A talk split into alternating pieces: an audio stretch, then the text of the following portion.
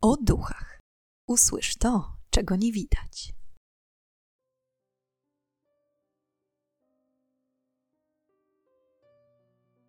Witam i pytam, czego dusza pragnie. Strasznie miło mi gościć Was na moim kanale. W dzisiejszym, pierwszym odcinku nowej serii, jaką jest Czwartek z Bestiami, opiszę Wam tragiczną historię dziewczyny imieniem Sylwia Likens, która zainspirowała twórców horroru Dziewczyna z sąsiedztwa.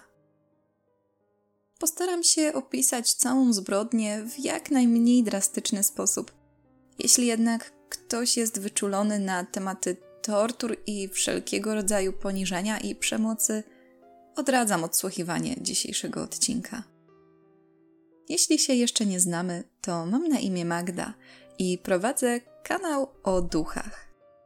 Odcinki pojawiają się raz w tygodniu w różne dni, w zależności od tematyki.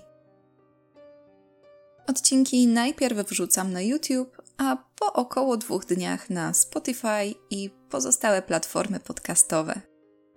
Z tego miejsca chciałam Wam jeszcze podziękować za wszystkie postawione kawki i już nie przedłużając, jeżeli jesteście ciekawi, jakie wydarzenia stoją za filmem Dziewczyna z sąsiedztwa, to zapraszam do wysłuchania dzisiejszej historii. Historia, o której Wam opowiem, wydarzyła się w 1965 roku w Ameryce Północnej, w stanie Indiana, dokładnie w Indianapolis. W mieście tym mieszkała rodzina Likens. Elizabeth, Betty i Lester Likens oraz piątka ich dzieci. Starsi, osiemnastoletni w momencie wydarzeń bliźniacy dwujajowi Diana i Denny, młodsi, piętnastoletni bliźniacy dwujajowi Jenny i Benny oraz środkowa wiekiem szesnastoletnia Sylwia. To, że Elizabeth i Lester mieli dwie pary bliźniąt, jest niezwykle rzadkie. Według statystyk szansa na takie zjawisko jest równa 1 do 70 tysięcy. Rodzice Sylwii pochodzili z północnej części stanu Indiana, z hrabstwa Bone.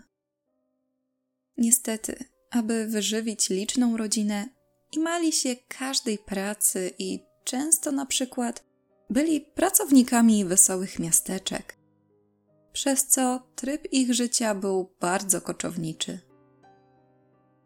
Lester Likens skończył edukację na ósmej klasie, przez co nie mógł liczyć na wysokie stanowiska w pracach, do których się zatrudniał. Pracował między innymi też w pralni, kilku fabrykach, a nawet w pewnym momencie próbował swoich sił jako właściciel małej restauracji. Bardziej może nawet czegoś na podobieństwo baru mlecznego. Niestety i ten pomysł nie przetrwał próby czasu.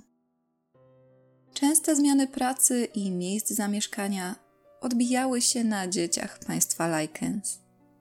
Często musiały być podrzucane pod opiekę dalszym krewnym, a same czuły się niekochane i samotne. Według źródeł, Sylwia wraz z siostrą Jenny w sumie mieszkały w 14 różnych miejscach. Sylwia urodziła się 3 stycznia 1949 roku. Nie wyróżniała się na tle swoich kolegów i koleżanek. Ot, zwyczajna nastolatka, lubiąca muzykę The Beatles, jazdę na wrotkach i inne typowe dla jej wieku zainteresowania. Była lubiana i opisywana przez kolegów ze szkoły jako pewna siebie, promienna i uśmiechnięta nastolatka. Co ciekawe, Sylwia uśmiechała się zawsze, mając zamknięte usta. Było to spowodowane brakiem przedniego zęba, który wybiła sobie jakiś czas wcześniej podczas zabawy z braćmi. Mimo młodego wieku była bardzo zaradna, co było spowodowane opieką nad młodszym rodzeństwem, w tym w szczególności nad siostrą Jenny, która chorowała na polio. Skutkiem przebytej choroby w dzieciństwie była znacznie ograniczona siła w jednej ręce i nodze dziewczyny. Noga była osłabiona do tego stopnia, że Jenny musiała nosić specjalne usztywnienie. Sylwia była nad wyraz opiekuńcza dla swojej siostry. Ochraniała ją przed kąśliwymi komentarzami rówieśników i próbowała zwiększyć jej pewność siebie, ponieważ Jenny była bardzo nieśmiała. Sylwia często gotowała, prasowała i sprzątała cały dom, co sprawiało, że mimo młodego wieku była bardzo dojrzała. Ponadto chwytała się często przeróżnych prac dorywczych, aby nieco odciążyć rodziców i zarobić też na swoje potrzeby. Opiekowała się dziećmi z okolicy, sprzątała w domach sąsiadów i wyprowadzała ich psy. Oprócz tego, wraz z Jenny co jakiś czas zbierały butelki na śmietnikach i oddawały do skupu. Część zarobionych pieniędzy Sylwia oddawała matce. Według niektórych źródeł rodzice Sylwii rozwiedli się albo na krótko przed tragedią, albo dwa lata po niej. Choć myślę, że nie ma to większego wpływu na fabułę historii. Starsze rodzeństwo dziewczyny, Diana i Deny, wyprowadziło się już z domu rodzinnego, a młodsze pozostało z rodzicami. To jednak zmieniło się 6 lipca 1965 roku. Matka Sylwii, Betty, została przyłapana na kradzieży w sklepie spożywczym i zamknięto ją w areszcie. Lester w dalszym ciągu pracował w rozjazdach jako sprzedawca jedzenia na stoiskach w wesołym miasteczku i nie mógł się opiekować dziećmi. Poprosił więc babcię dziewczynek, aby mogła na czas nieobecności Betty zająć się nimi. Kobieta zgodziła się, ale ostatecznie zamieszkała z nią jedynie Benny. Sylwia, która nie przepadała za swoją babcią, podobno zresztą ze wzajemnością, odmówiła ponownego zamieszkania u niej. Zapytała ojca, czy mogłaby w zamian zamieszkać razem z Jenny u mamy jej koleżanki ze szkoły, Poli Paniszewski. Lester Likens dogadał się z matką Poli, Gertrudą Baniszewski, że ta przyjmie dziewczynki pod swój dach za cotygodniową opłatę wynoszącą 20 dolarów. Gertruda obiecała, że zajmie się dziewczynkami, że będą w dobrych rękach i że będzie je traktować jak swoje własne dzieci. Na to Lester miał podobno odpowiedzieć: Trzymaj te gówniary twardą ręką. Matka na wszystko im pozwalała. To zdanie, wiedząc jakie były następne wydarzenia, brzmi naprawdę przerażająco. Kim była Gertrude Baniszewski? Zaspoileruję wam już na początku: nie, nie była Polką. Gertruda Baniszewski urodziła się 19 września 1929 roku w Indianapolis jako córka amerykańsko-holenderskiej pary Molly Matal i Hugh van Fossena. Miała pięcioro rodzeństwa. Wiekowo, podobnie jak Sylwia, była pośrodku. Gertruda pochodziła z niezamożnej rodziny.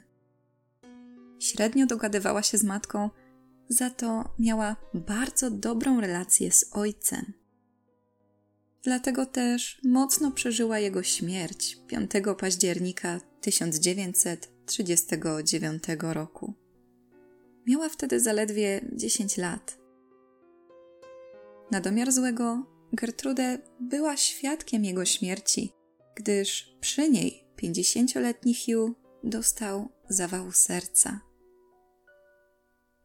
Gdy Gertrude miała 16 lat, rzuciła szkołę, aby wyjść za mąż za 18-letniego policjanta imieniem John Baniszewski. Nie wiadomo praktycznie nic o mężczyźnie, ale zważywszy na polsko brzmiące nazwisko, mówi się, że któryś z jego przodków mógł wyemigrować do Stanów. Gertrude i John doczekali się czwórki dzieci, jednak po pięciu latach małżeństwa postanowili się rozwieść. Powodem miała być agresja Johna, który znęcał się zarówno nad Gertrudą, jak i dziećmi. Co ciekawe, po zaledwie trzech tygodniach od rozwodu kobieta ponownie wyszła za mąż, tym razem za Edwarda Guthrie. Niestety i ten związek nie przetrwał zbyt długo. Dokładnie trzy miesiące. Po tym czasie Gertrude wyszła za mąż po raz trzeci. I to za kogo? Ponownie za agresywnego Johna Baniszewskiego. Po powtórnym zawarciu związku małżeńskiego urodziła im się jeszcze dwójka dzieci, których mieli w sumie sześcioro. W 1963 roku ponownie się rozwiedli, a 34-letnia wówczas Gertrude zaczęła spotykać się z 22-letnim Denisem Lee Wrightem, z którym dwukrotnie zaszła w ciążę. Pierwszą ciążę Gertrude straciła, prawdopodobnie ponownie przez agresywne zachowanie jej partnera. Denis również miał używać przemocy. Druga ciąża została donoszona i urodził im się syn, Denis Lee Wright Jr. Jednak i tym razem kobieta nie miała szczęścia, gdyż tuż po urodzeniu Denis jak siedział, tak wstał, wyszedł i już nigdy więcej Gertrudego nie widziała. Złożyła wniosek o alimenty, ale na nic się to zdało. Od tamtej pory Gertrude wychowywała dzieci sama. Nie miała pracy ani żadnego stałego dochodu, przez co warunki w ich domu były opłakane. Żyła z maleńkich alimentów, które John raz jej wysyłał, raz nie.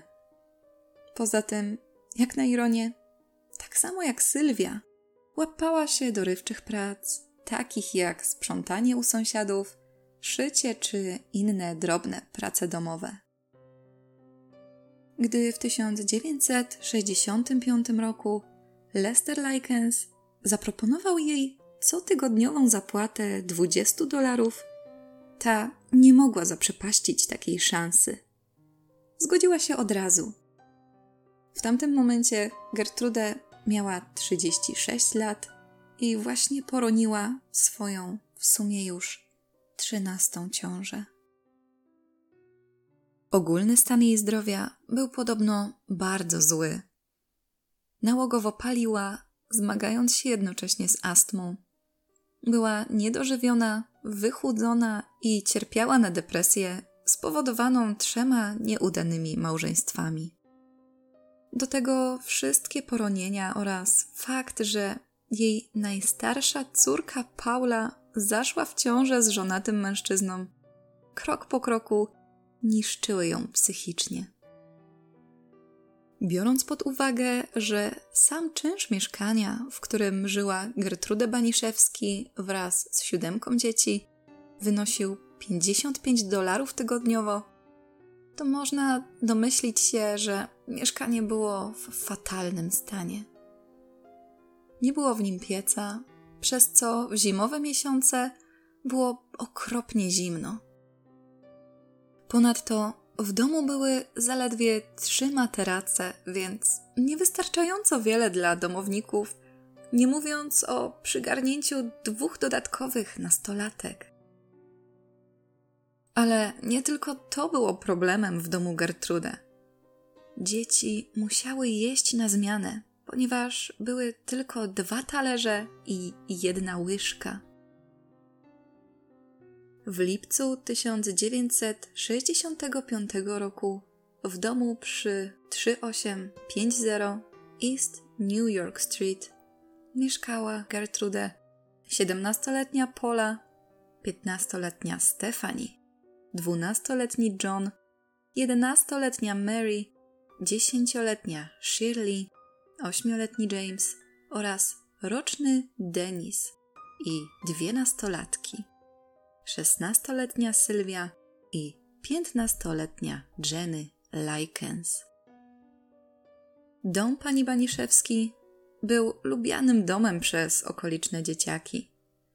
Zyskał on miano domu, w którym wszystko uchodzi na sucho. Gertrudę miała gdzieś.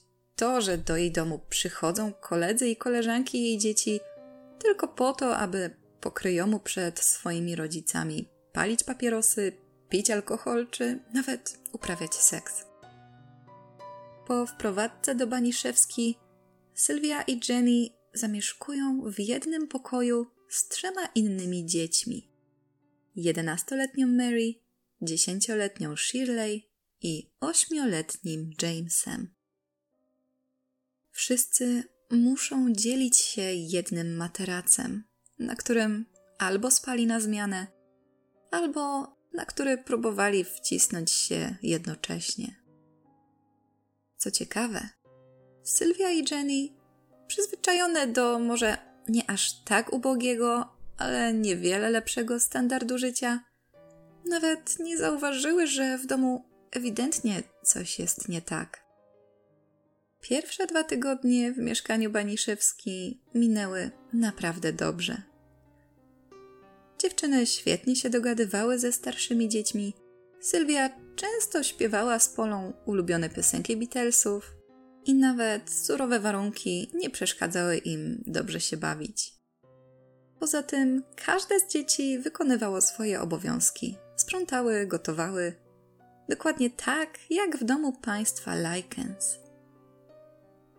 Sylwia oczywiście wyręczała swoją chorą siostrę w tychże pracach i tak minęło 14 dni opłaconych z góry przez Lestera Likensa, po których zaczął się koszmar.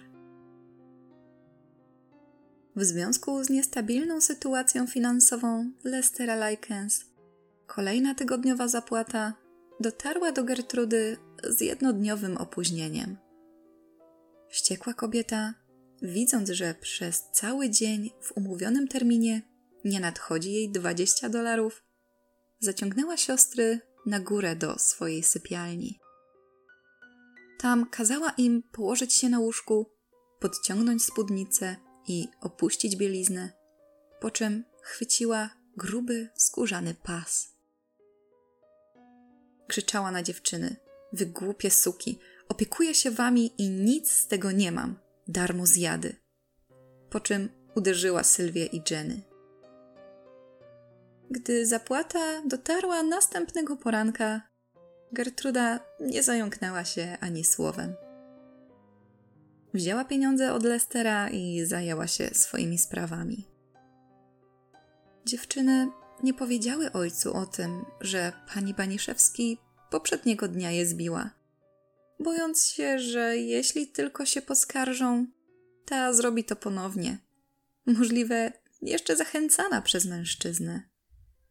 Zwłaszcza, że tak jak wspominałam wcześniej, pan Likens również trzymał rodzinę twardą ręką. Lester nie rozejrzał się po domu, więc nie był nawet świadom, jak okropne warunki w nim panują. Dał pieniądze stojąc w progu, po czym wrócił do siebie. Mówi się, że ten moment był przełomowym w związku z dalszym obrotem spraw. Gertrudę Baniszewski poczuła, że ma całkowitą władzę nad dziewczynami i podobało jej się to. To, że mogła je bić i nie ponieść za to żadnych konsekwencji. Złe traktowanie trwało więc nadal i z każdym dniem postępowało.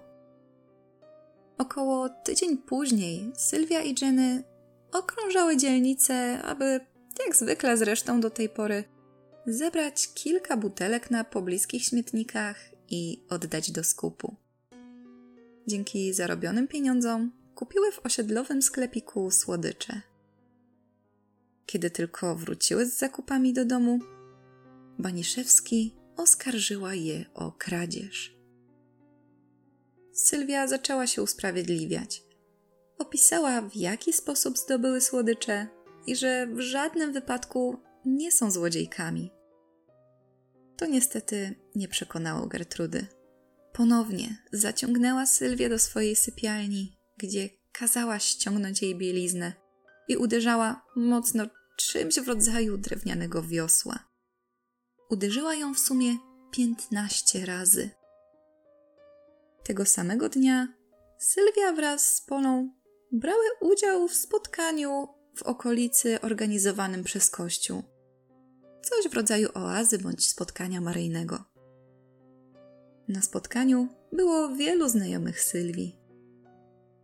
Rozdawano poczęstunek, a że dziewczyna od wielu dni nie miała niczego porządnego w ustach, zaczęła jeść to, co dla nich przygotowano. Po powrocie do domu, Pola poskarżyła się mamie, że Sylwia obżerała się w obecności wszystkich, co jej zdaniem było odrażające. Ta za karę ponownie zaczęła bić Sylwię wiosłem. Następnie ugadała się z Polą, że zrobią wszystko, aby zniszczyć urodę Sylwii. Kobieta i jej córka były bowiem zazdrosne. Zazdrosne o to, jak Sylwia wygląda, jaką ma figurę i jaki drzemie w niej potencjał. Kolejne dni powtarzały złe traktowanie Sylwii. Co więcej, w połowie sierpnia znęcanie całkowicie skupiło się na starszej siostrze Likens. Mogło to być spowodowane tym, że Jenny była chora i mniej sprawna od Sylwii, przez co nie była aż tak irytująca dla Gertrudy i Poli. Poza tym Jenny była nieśmiała i cicha. Nie stawiała się ani nie komentowała niczego, co działo się w domu Baniszewski. Inaczej jednak było z Sylwią. Jej buntowniczy charakter sprawiał, że szybko zaczęła stawiać opór swojej oprawczyni. Krzyczała, wyrywała się i nie zgadzała na złe traktowanie. Kary w związku z tym robiły się coraz straszniejsze. Gertrude biła Sylwię coraz mocniej i na różne sposoby. Głodziła ją i zamykała na całe noce w schowku na miotły. W następnych dniach wygłodniałą dziewczynę zmuszała do zjadania swoich fekaliów. Gdy Sylwia zwymiotowała, wymioty również musiała jeść. Pewnego dnia Gertrude złapała wygłodniałą Sylwię na grzebaniu w śmietniku, w poszukiwaniu czegokolwiek do jedzenia. Wściekła poprosiła swoją córkę Pole oraz chłopaka z sąsiedztwa Randiego, aby pomogli jej w wymierzeniu kolejnej kary. Gertrude powiedziała Sylwii, że skoro jest taka głodna, to ona przygotuje dla niej hot doga. Jak się jednak można domyślić, nie był to zwykły hot dog. Cała trójka nafaszerowała go ogromną ilością ostrych przypraw i innych niesmacznych dodatków. Kiedy Sylwia po zjedzeniu hot doga zwymiotowała, ponownie zmuszono ją do zjedzenia wymiocin. Od tej pory do maltretowania dziewczyny zaczęło przyłączać się coraz więcej osób. Same tortury również przybierały na sile. Pewnego dnia Gertrude podsłuchała rozmowę Sylwii z koleżanką.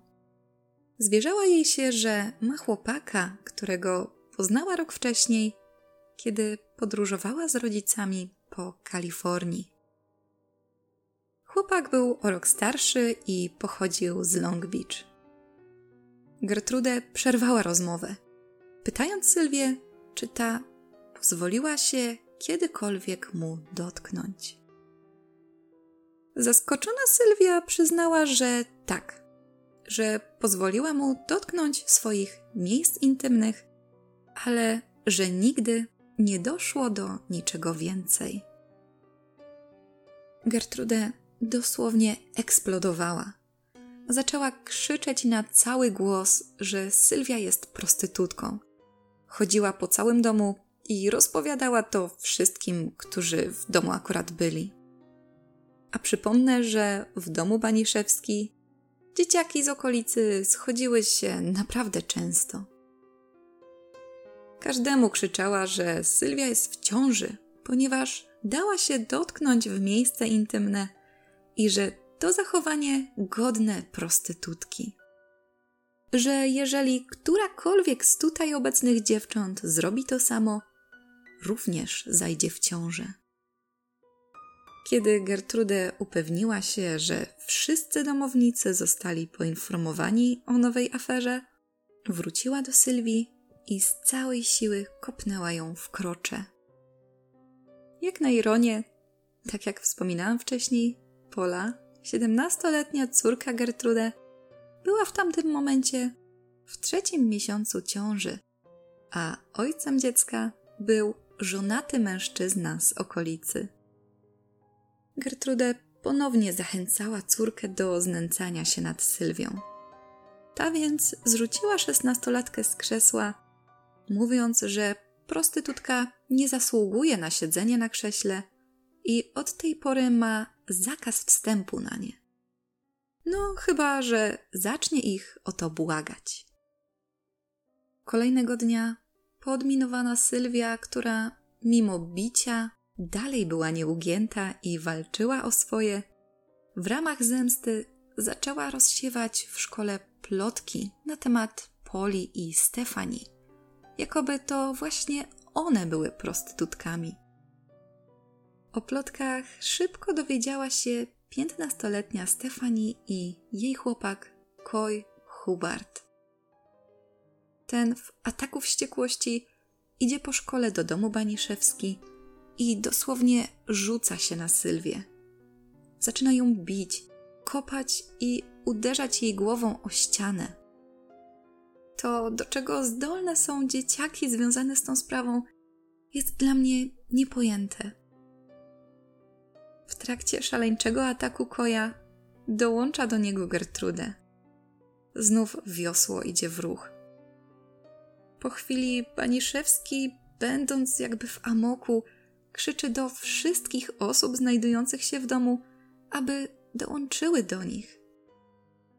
Były tam dzieci Gertrudy oraz kilka osób z sąsiedztwa. I od teraz właśnie cała sprawa przeszła na inny poziom okrucieństwa. Od tej pory zarówno Gertrudę, jej dzieci, jak również młodzież z sąsiedztwa regularnie przychodziły po szkole tylko po to, aby znęcać się nad Sylwią. Była bita, kopana, podpalana. W sumie na jej ciele było wypalonych ponad sto blizn po papierosach. Jej miejsca intymne były poranione. Pewnego dnia, kiedy w domu Baniszewski były obecne wszystkie jej dzieci oraz gromadka sąsiadów, Gertrude zebrała wszystkich do salonu. Była tam również oczywiście Sylwia i Jenny. Gertrude kazała Sylwii rozebrać się do naga i włożyć butelkę po Coca-Coli do pochwy. Sylwia bardzo poraniła się przez ten incydent. Po wszystkim Gertrude oznajmiła, że musiała zmusić do tego Sylwię, aby udowodnić Jenny, jakim człowiekiem jest jej siostra.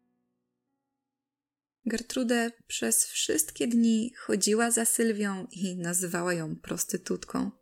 Mówiła, że jest brudna i że wie o tym, gdzie i kiedy sprzedaje swoje ciało. Wszystko to oczywiście były historie wyssane z palca. Gertrude w swojej obsesji pofatygowała się nawet do najlepszej przyjaciółki Sylwii, trzynastoletniej Anny, skłaniając ją do rozsiewania plotek na temat rzekomej prostytucji Sylwii, jednocześnie nazywając jej matkę Betty Likens puszczalską za pieniądze. Następnie zaprowadziła Annę do Sylwii i nakazała bić. Tak samo postąpiła z koleżanką Poli, dwunastoletnią Judy Duke. Zaprowadziła ją do Sylwii i zmusiła do bicia. Kolejną osobą, którą zamierzała nakłonić do maltretowania Sylwii, była Jenny. Ta ku niezadowoleniu Gertrude jednak odmówiła bicia siostry. Ale Baniszewski nie dała za wygraną. Powiedziała, że skoro Jenny nie chce pobić swojej siostry, to ona pobije ją. I zaczęła okładać dziewczynę pięściami. Dopiero po tym incydencie Jenny się złamała i również zaczęła znęcać się nad Sylwią. Specjalnie jednak używała w tym celu swojej mniej sprawnej ręki, aby ciosy były dużo słabsze. Zaraz za Gertrudę największą nienawiścią do Sylwii pałała Pola. Z zazdrości o jej urodę i wdzięk biła ją najmocniej zaraz po matce. Pewnego razu uderzyła Sylwię tak mocno w twarz, celując w zęby i oczy, że aż złamała sobie nadgarstek. Kiedy po wyjściu ze szpitala założono jej gips, wykorzystała jego twardość, aby jeszcze mocniej krzywdzić Likens. Mniej więcej w tym samym czasie do mieszkania obok Baniszewski wprowadziła się nowa rodzina.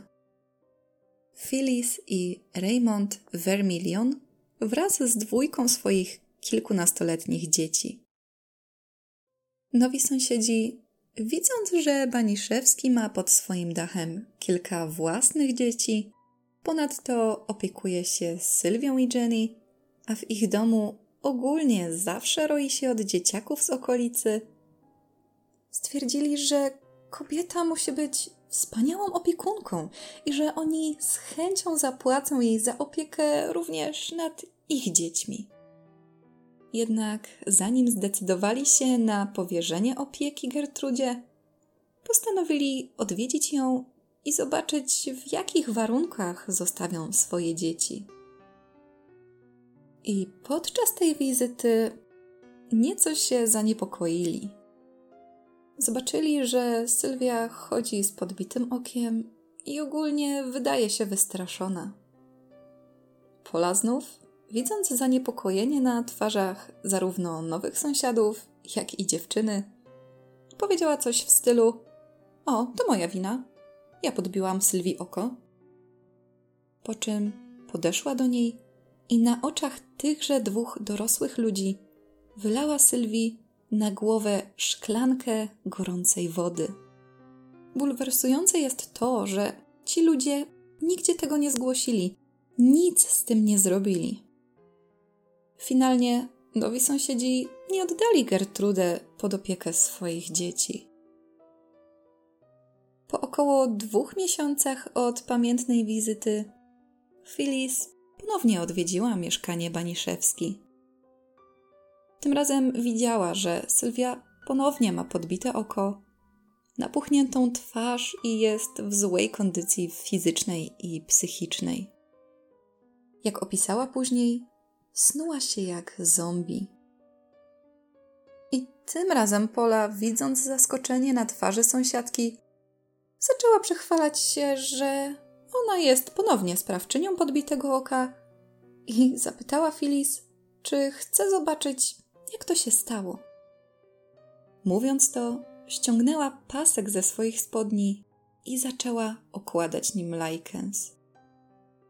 I tym razem Phyllis nie zgłosiła sytuacji nikomu ani policji, ani opiece społecznej, ani służbom medycznym. Nikomu.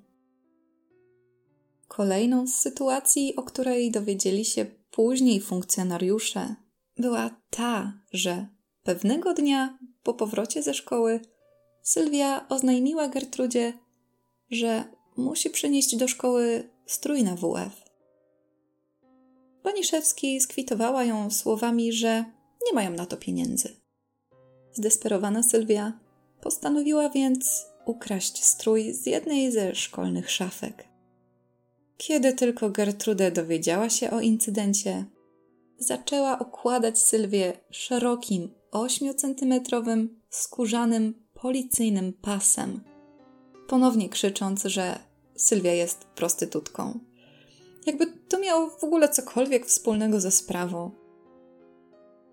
Następnie kilkakrotnie kopnęła ją w miejsca intymne, po czym odpalonym papierosem poraniła jej wszystkie opuszki palców, aby ta nie mogła więcej kraść. Kilka dni później również Jenny została pobita tym samym pasem, ponieważ według Gertrudy młodsza Likens, podobnie jak siostra, dopuściła się kradzieży jednego buta do tenisa, aby mogła zakładać go na zdrową stopę. Od tej pory też Baniszewski zakazała dziewczynom uczęszczać do szkoły. Zamknęła je w domu i maltretowała. Ani Sylwia, ani Jenny nie skarżyły się nikomu, że są ofiarami przemocy, ponieważ bały się, że jeśli nikt im nie uwierzy, bicie będzie jeszcze bardziej bolesne. Jenny była również zastraszana przez Gertrudę, że jeżeli komukolwiek piśnie choćby słówko o tym, co się dzieje w domu, ta zacznie bić ją tak samo mocno jak Sylwię. Nadszedł wrzesień 1965 roku. Kiedy Sylwia i Jenny były w pobliskim parku, spotkały swoją siostrę Dianę. Widziały ją również kilka tygodni wcześniej, ale nie odważyły się wtedy wyznać prawdy, gdyż były z jedną z córek Gertrudy, jedenastoletnią Mary. Sylwia powiedziała wtedy siostrze jedynie, że jest głodna. Diana poczęstowała ją więc kanapką, a gdy wróciły do domu, Mary o wszystkim powiedziała Gertrudzie. Ta wściekła się, oskarżyła Sylwię o obżarstwo, uderzała drewnianym wiosłem, wkładała do ust różne przedmioty, aby Sylwia się dławiła, a na koniec w ramach kary kazała wziąć jej kąpiel w bardzo gorącej wodzie. Woda była tak ciepła, że Sylwia dwa razy traciła przytomność, będąc jednak otrzeźwiana przez Gertrudę, która za każdym razem szarpała ją za włosy i waliła jej głową w ścianę. Jednak tym razem, wrześniowego dnia, Sylwia i Jenny były w parku same zaczęły opowiadać siostrze, co się dzieje w domu Baniszewski. Diana stwierdziła, że dziewczyny przesadzają i że nawet jeśli pani Baniszewski je bije, to musi mieć do tego ważny powód. Tym samym dziewczyny utwierdziły się w przekonaniu, że nikt nie jest w stanie im pomóc. Kilka dni później pewien mężczyzna mieszkający nieopodal Gertrudy Baniszewski zadzwonił do szkoły Sylwii i Jenny, mówiąc, że martwi się o jedną z dziewczyn Likens, ponieważ widział ostatnio, jak chodziła po osiedlu z otwartymi ranami na całym ciele. Władze szkoły zainterweniowały. Z racji kilkudniowej już nieobecności dziewczyn w szkole, poprosiły szkolną pielęgniarkę, aby udała się do domu pani Szewski i dopytała, co się dzieje. Pani Szewski zaczęła tłumaczyć się, że wygląd dziewczyny spowodowany jest brakiem higieny i złym prowadzeniem się Sylwii, która według niej ma zły wpływ na jej dzieci. Baniszewski powiedziała również, że nie potrafi zapanować nad Sylwią której tak w ogóle aktualnie nie ma w domu, ponieważ z niego uciekła. Pielęgniarka przyjęła to tłumaczenie do wiadomości i sprawa rozeszła się po kościach. Mniej więcej w tym samym czasie Judy Duke, dwunastoletnia koleżanka Poli, zdobyła się na odwagę i opowiedziała rodzicom, że w domu pani Baniszewski wszyscy biją Sylwię Likens. Ci również nie uwierzyli. Powiedzieli, że Judy na pewno przesadza i że w takim razie ma nauczkę na przyszłość, bo tak właśnie kończą niegrzeczne dzieci i że cokolwiek by się tam nie działo, to i tak nie jest ich sprawa. 1 października 1965 roku Dianie Likens udaje się otrzymać dokładny adres zamieszkania Gertrudy Baniszewski i postanawia odwiedzić siostry, aby zobaczyć, czy wszystko aby na pewno jest w porządku. Kiedy jednak Baniszewski otwiera drzwi, mówi Dajanie, że ta nie może jej wpuścić do środka. Że taki zakaz wyszedł z ust ich rodziców i jeżeli natychmiast nie odejdzie, Gertruda zadzwoni na policję i oskarży ją o wtargnięcie do domu. Diana była w szoku. Wyszła na zewnątrz, ale coraz bardziej przeczuwając, że faktycznie coś tu jest na rzeczy, chowa się nieopodal i czeka na którąkolwiek ze swoich sióstr. Po pewnym czasie widzi, że z domu wychodzi Jenny. Od razu do niej podbiega i pyta, co się dzieje. No to Jenny odpowiada jedynie, że nie może za bardzo jej nic powiedzieć, bo wpadnie w kłopoty. Zdenerwowana Diana dzwoni więc na opiekę społeczną z żądaniem sprawdzenia domu Baniszewski. Osoba oddelegowana pojawia się więc przy 3850 East New York Street, gdzie słyszy z ust Baniszewski tę samą śpiewkę, mianowicie, że Sylwia uciekła. Kieruje wzrok na Jenny i każe jej potwierdzić tę wersję. Jenny posłusznie przytakuje.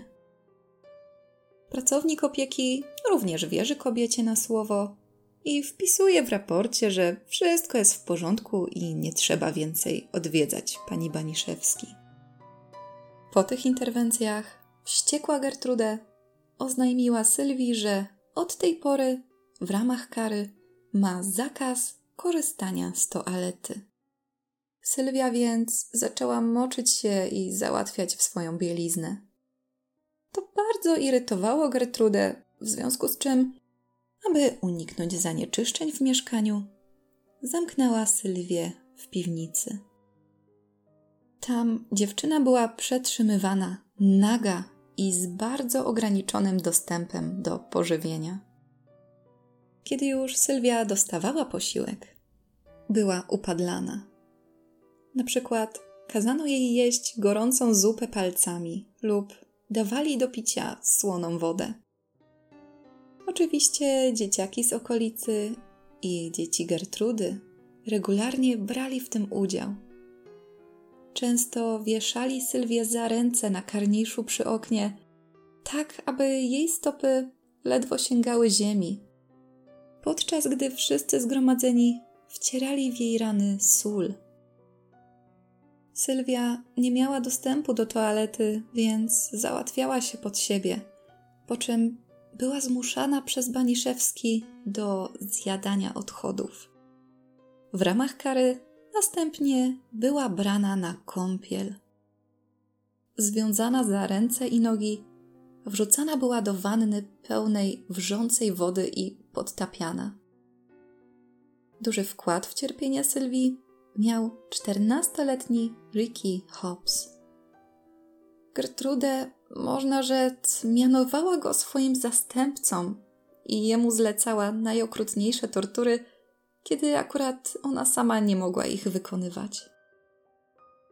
Co ciekawe, zanim Ricky zaczął znęcać się nad Sylwią, był bardzo dobrym uczniem, pochodzącym z dobrej rodziny. Mówi się, że Gertrude mogła w jakiś sposób uwieść go lub w inny sposób wpłynąć na jego zachowanie. W październiku 1965 roku Paniszewski zaczęła płacić 5 centów każdemu dzieciakowi z okolicy, który przyszedł do domu, aby pastwić się nad Sylwią. Chłopaki często ćwiczyli na niej ciosy judo, traktując ją jak żywego manekina.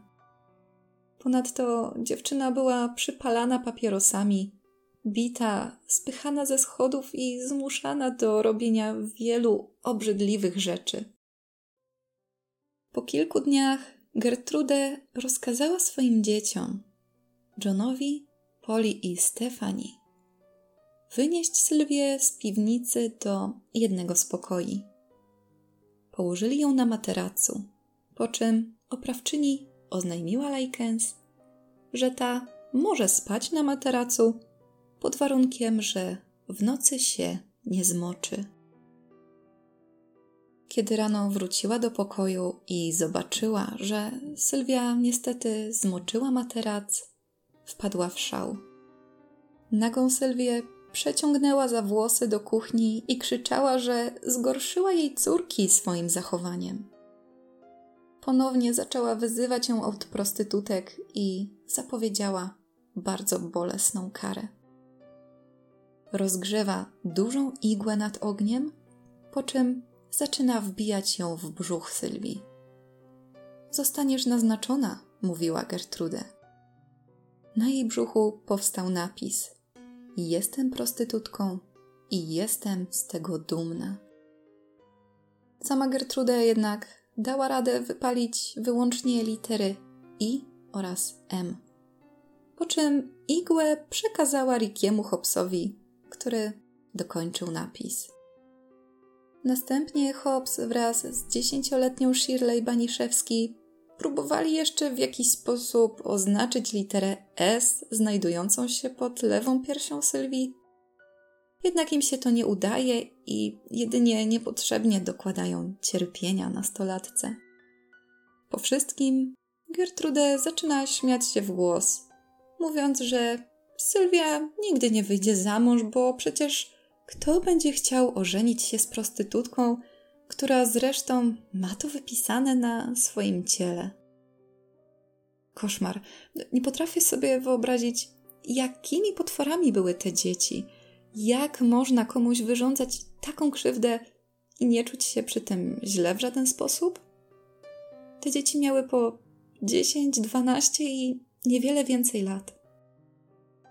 Kiedy wypalili napis na brzuchu Sylwii, Koi zabrał ją z powrotem do piwnicy.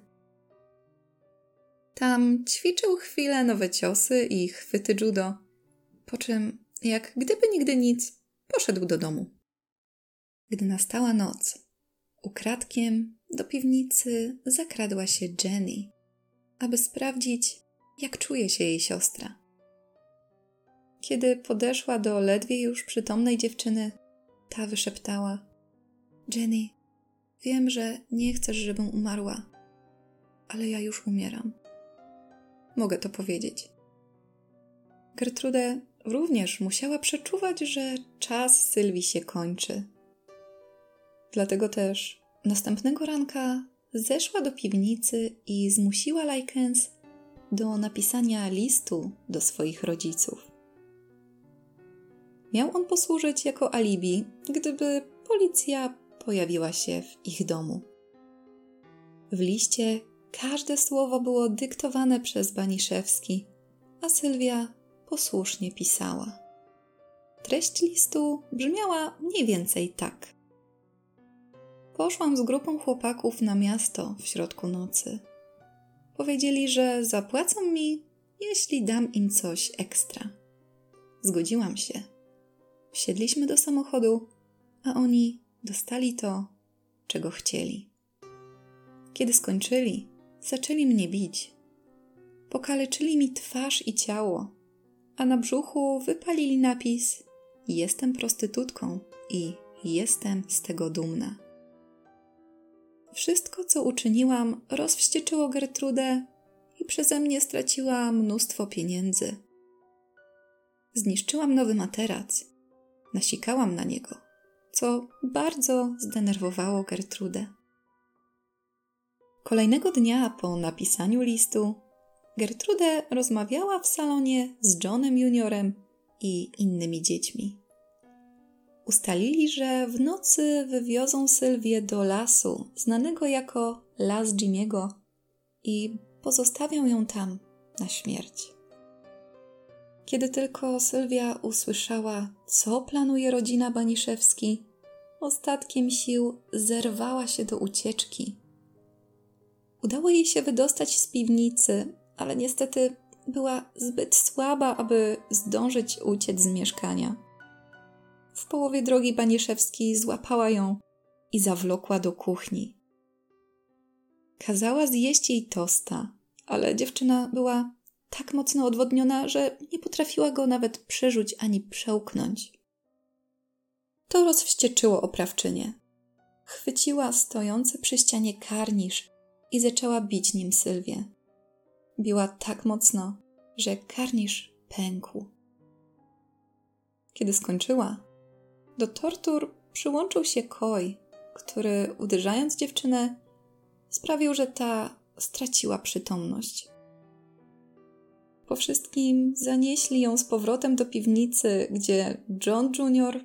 przywiązał jej ręce do balustrady, a w usta wcisnął paczkę krakersów, a następnie zmusił ją do zjedzenia zawartości brudnej pieluchy małego Denisa. Był 25 października. W nocy z 25 na 26 Sylwia po raz ostatni próbowała się uratować. Chwyciła duży, ciężki przedmiot, który znalazła w piwnicy. Nie wiadomo do końca, co to było. Źródła podają raz, że był to pręt, raz znów, że owo drewniane wiosło.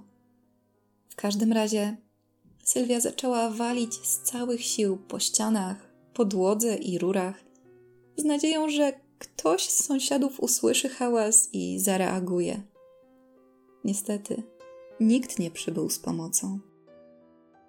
Przerażającym jest fakt, że podczas późniejszych zeznań jeden z sąsiadów przyznał, że słyszał odgłosy dochodzące z piwnicy Baniszewski, ale kiedy po trzeciej w nocy ustały, pomyślał, że a, w takim razie nie ma już sensu wzywać policji. Nad ranem Stephanie i Ricky Hobbs zanieśli Sylwię do łazienki, aby ją wykąpać i przebrać w świeże ubrania. Podczas kąpieli Sylwia miała powiedzieć do nich: Chciałabym, żeby mój tatuś tu był. I przestała oddychać. Stefani, spanikowana, zaczęła wykonywać masaż serca, po czym Gertrude weszła do łazienki, mówiąc, że Sylwia pewnie tylko udaje. Kiedy jednak po chwili zorientowali się, że Sylwia Likens faktycznie już nie żyje, wściekła Gertrude zadzwoniła na policję. Kiedy funkcjonariusze pojawili się w domu Baniszewski, ta na wejściu dała im list i powiedziała, że wszystko mają tutaj napisane. Policja, nieco zdziwiona, przeczytała list i zaczęła rozglądać się po domu. Po chwili odnaleźli ciało Sylwii, wychudzone, leżące na materacu w jednym z pokoi. Późniejsza autopsja, przeprowadzona przez doktora Charlesa Ellisa, wykazała między innymi ponad 100 oparzeń papierosami na całym ciele. Poza tym wiele oparzeń drugiego i trzeciego stopnia niewiadomego pochodzenia, rozległe siniaki, uszkodzenia mięśni i tkanek, rany o różnym stopniu gojenia, co udowodniło, że Sylwia była maltretowana przez bardzo długi czas. Jej usta były tak mocno przegryzione, że niemal całkowicie je sobie odcięła. Miejsca intymne były napuchnięte.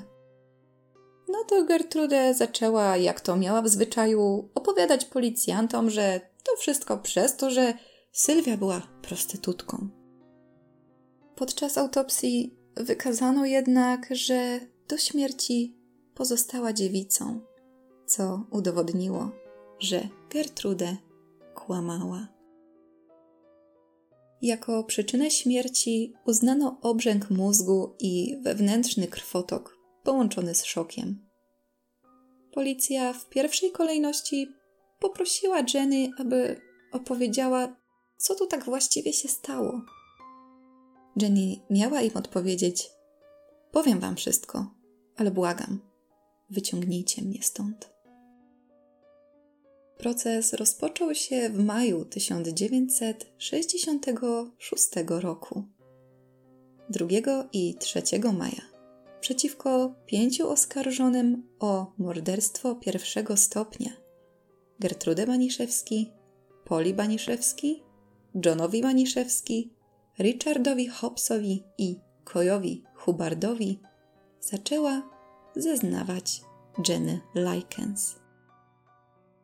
Jenny potwierdziła, że była świadkiem, jak oskarżeni wielokrotnie bili i znęcali się nad Sylwią Likens. Ponadto rozsiewali plotki na jej temat, które, jak już wiadomo było, nie były prawdą. Jenny powiedziała, że Sylwia nigdy nie prowokowała swoich oprawców. Zapytana przez sąd o to, dlaczego nie szukała pomocy, powiedziała, że bała się, gdyż ona także była ofiarą przemocy ze strony Gertrudy Baniszewski. Kiedy przesłuchiwano Mary Baniszewski, jedenastoletnią córkę Gertrudę, ta początkowo powtarzała w kółko kilka jakby nauczonych na pamięć zdań, mówiących, że jej mama jest niewinna. Po niedługim czasie jednak pękła. Powiedziała: Boże, pomóż mi. I zaczęła opowiadać, co naprawdę działo się w domu. I choć wnoszono o karę śmierci dla pięciu oskarżonych, wśród których John miał 13, a Ricky 14 lat, ostatecznie 25 maja Gertrude oraz Pola Baniszewski zostały skazane na dożywocie. W międzyczasie Pola urodziła córkę, którą nazwała po mamie Gertrudę. Pozostała trójka John, Richard oraz Coy dostali wyroki od 2 do 21 lat pozbawienia wolności w zakładach poprawczych. Koniec końców odsiedzieli bodajże chyba tylko dwa lata. Gertrude broniła się, mówiąc non-stop, że naganne zachowanie Sylwii i w jej głowie urojona prostytucja dziewczyny zmusiła ją do stosowania przemocy. Koniec końców po naprawdę skomplikowanych odwołaniach, ponownych procesach i pismach, Pola została wypuszczona z więzienia już w 1972 roku, a Gertrudzie podtrzymano wyrok dożywocia, który również nie został spełniony, gdyż w 1985 roku została zwolniona warunkowo. Rodzice Sylwii, Betty i Lester Likens bardzo protestowali. Nie chcieli, aby taki potwór chodził wolno. Zgłosili sprawę do telewizji, gdzie nagabywali władzę, aby nie wypuszczać Baniszewski. Pojechali także do Indianapolis i zebrali w sumie ponad 4,5 tysiąca podpisów przeciwko wypuszczeniu Gertrudy. Niestety nic to nie pomogło. Po odzyskaniu wolności przeprowadziła się do Iowa pod zmienionym nazwiskiem Natalie Van Fessen. A kiedy ktokolwiek pytał ją o to, co zrobiła Sylwii, udawała, że nic nie wie i nie pamięta. Finalnie Gertrude Baniszewski zmarła cztery lata później, w 1989 roku, na raka płuc. W sprawie oskarżono również inne dzieci: Anna Sisko, Judy Duke, Michaela Monroe, Darlene Maguire i Randiego Lepera pod zarzutem naruszenia nietykalności cielesnej. Jednak ostatecznie oskarżenia wycofano. Policjanci, którzy odnaleźli pokaleczone ciało Sylwii, Opisywali, że był to najgorszy widok, jaki w życiu ich spotkał. Do dziś sprawa Sylwii Likens jest okrzyknięta mianem najgorszej zbrodni w stanie Indiana. I są to wszystkie informacje, jakie na dzisiaj dla Was przygotowałam. Nie potrafię znaleźć słów, aby wyrazić moją frustrację i pojąć, jak tak młode osoby, ba, jak ktokolwiek może być tak złym człowiekiem, aby zrobić coś takiego drugiej osobie. Straszne, że takie rzeczy dzieją się na świecie. Jeśli macie jakieś swoje przemyślenia na temat tej sprawy, to podzielcie się nimi w komentarzach. Dziękuję Wam za dziś i zapraszam Was na przyszłotygodniowy odcinek z nowej serii Niedziela z tajemnicą. Mam nadzieję, że ta tematyka również przypadnie Wam do gustu. Tymczasem życzę Wam bezpiecznego i spokojnego tygodnia i do usłyszenia